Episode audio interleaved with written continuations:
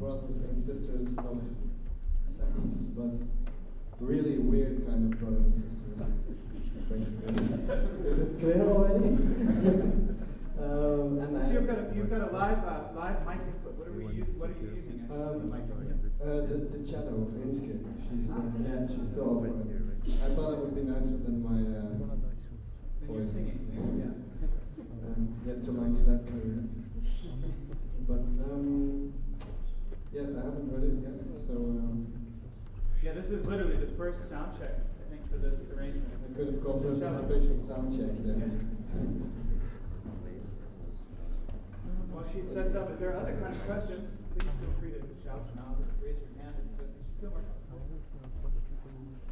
Nick had a question for the 4D sound.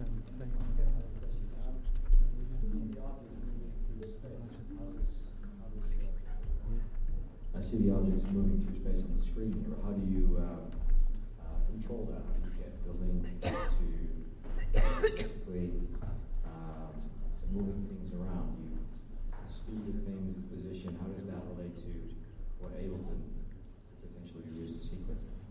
Uh, literally, how do you control them, or how do you decide, make the decision on how to control them? Well, the, the concept of actually making a link between the speakers and what you use as a sequencer that part is, I think, for most people here, a little bit. Well, this is my first time here, so.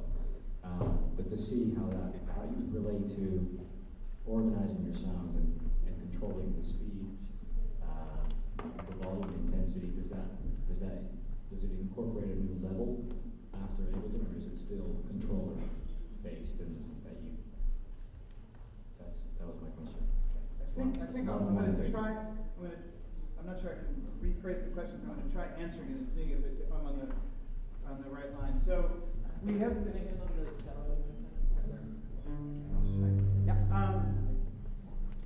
So we're able to we're able to kind of directly control those things as an additional layer of control. That's that's what Stimming was talking about using this physical controller. That's one way to go, where he's actually moving these joysticks around to reposition the sound. And uh, in that case, these aren't changing the sound itself; They're just moving them around. So they're just moving around.